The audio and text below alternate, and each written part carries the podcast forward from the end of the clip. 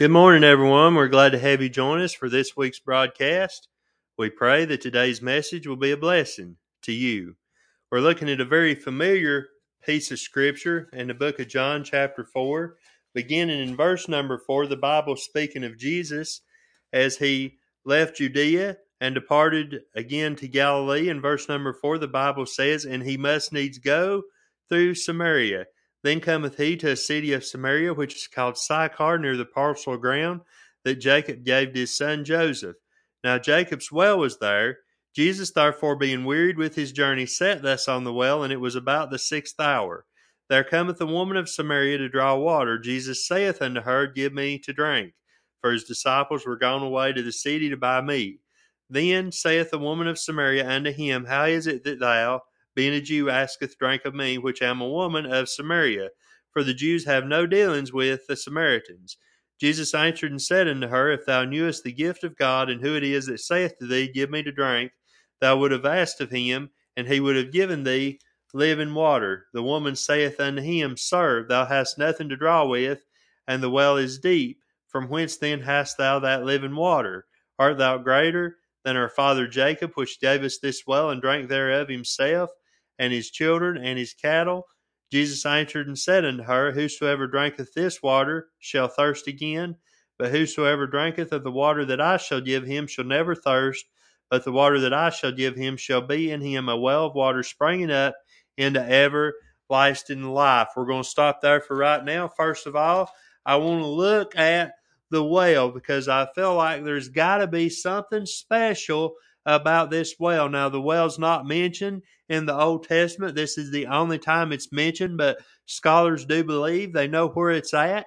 And although it's only about 75 foot deep today because of the debris that have fallen in in the last 2,000 plus years, at the time it was possibly 125 to 150 foot deep. And here our Savior sat beside this well with nothing to draw with, the very one that parted the Red Sea, the one that created the mighty Mississippi River, the Jordan River, the great oceans. Here he is. He said at this with a thirst, but he had nothing to draw with. And that, as I looked at that, I can't help but think about it. If he had wanted to, he could have made water flow up over the top of that well and run down over his feet.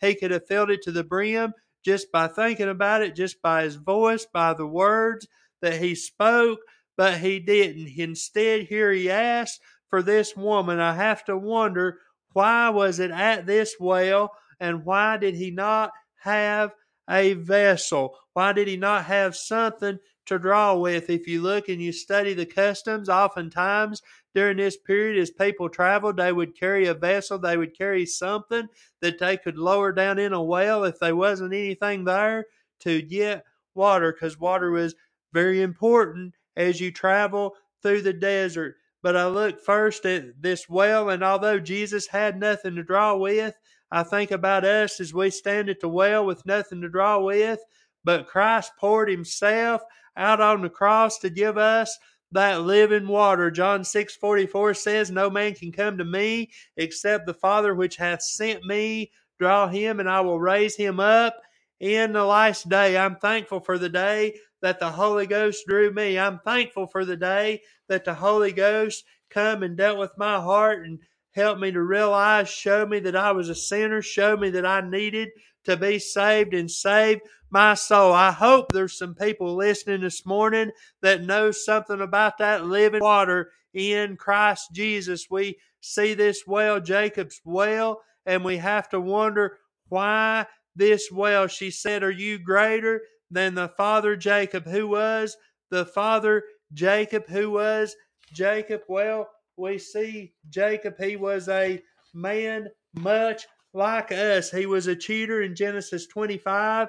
He was a deceiver in Genesis 27. He is also a runner in Genesis 27. He was like us, and the water he provided would not last.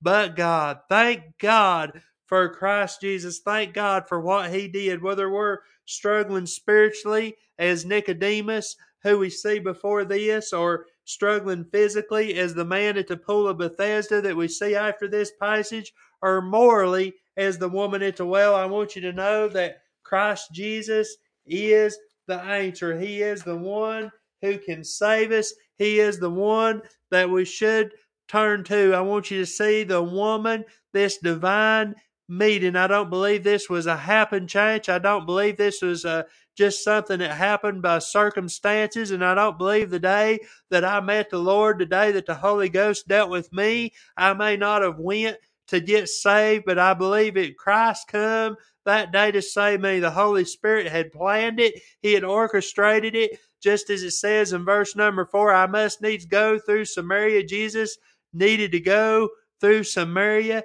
Hey, the two marvels here is that Jesus, a Jew, would talk to her, a Samaritan woman. He's not a respecter of persons, and I'm thankful for that. They wouldn't have a Jewish rabbi talked to this woman with her moral struggles.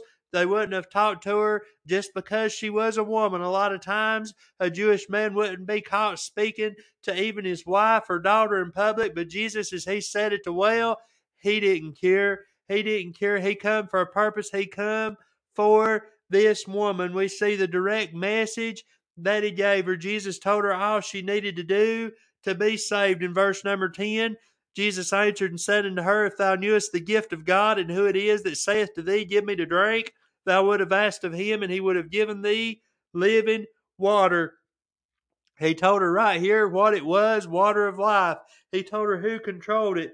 He did. He told her how to get it. Ask of him and receive it as the gift of God. Compare that to Romans 6:23 for the wages of sin is death, but the gift of God is eternal life through Jesus Christ our Lord. Thank goodness for the direct message. The woman saith unto him in verse number 15, Sir, give me this water that I thirst not, neither come hither to draw. But I want you to know that before, after the direct message, before she could get saved, we see the dealt with morals in verse number 15.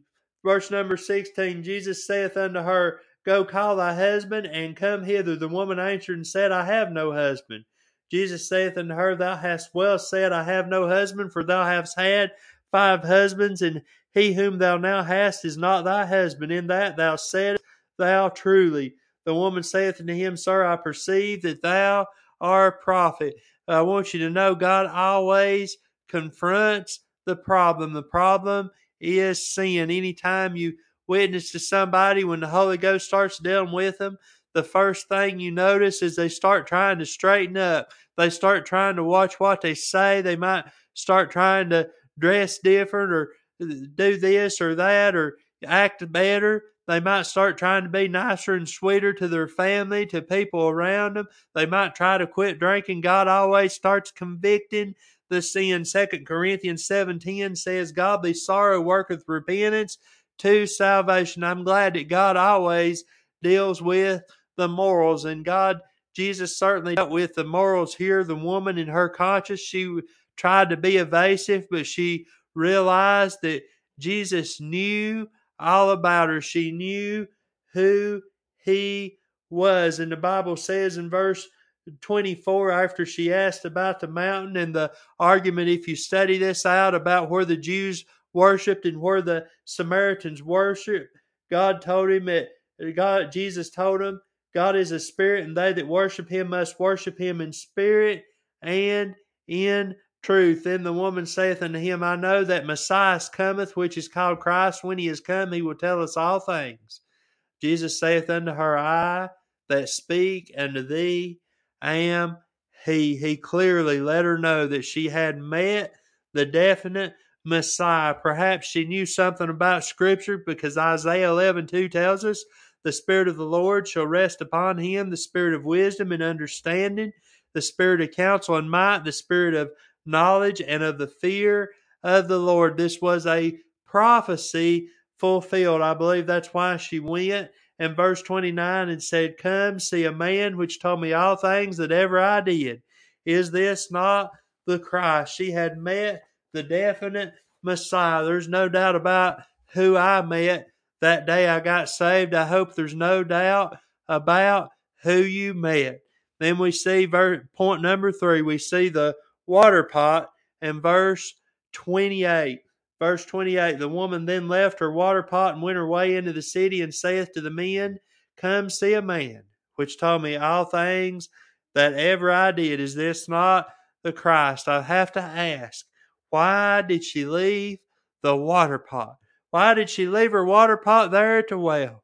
Perhaps she forgot it. Philippians 3 13 through 14, Paul said, Brethren, I count not myself to have apprehended, but this one thing I do, forgetting those things which are behind and reaching forth unto those things which are before. I press toward the mark for the prize of the high calling of God in Christ Jesus. It would do us good to forget some things in the past. It'd do us good to forget some mistakes, some faults, some failures, some things, some places where we messed up. I'm glad this woman, as she went out, she forgot about being ashamed of her sin. She went out and told everybody, Come see a man that told me all things whatsoever I did. Why did she do that?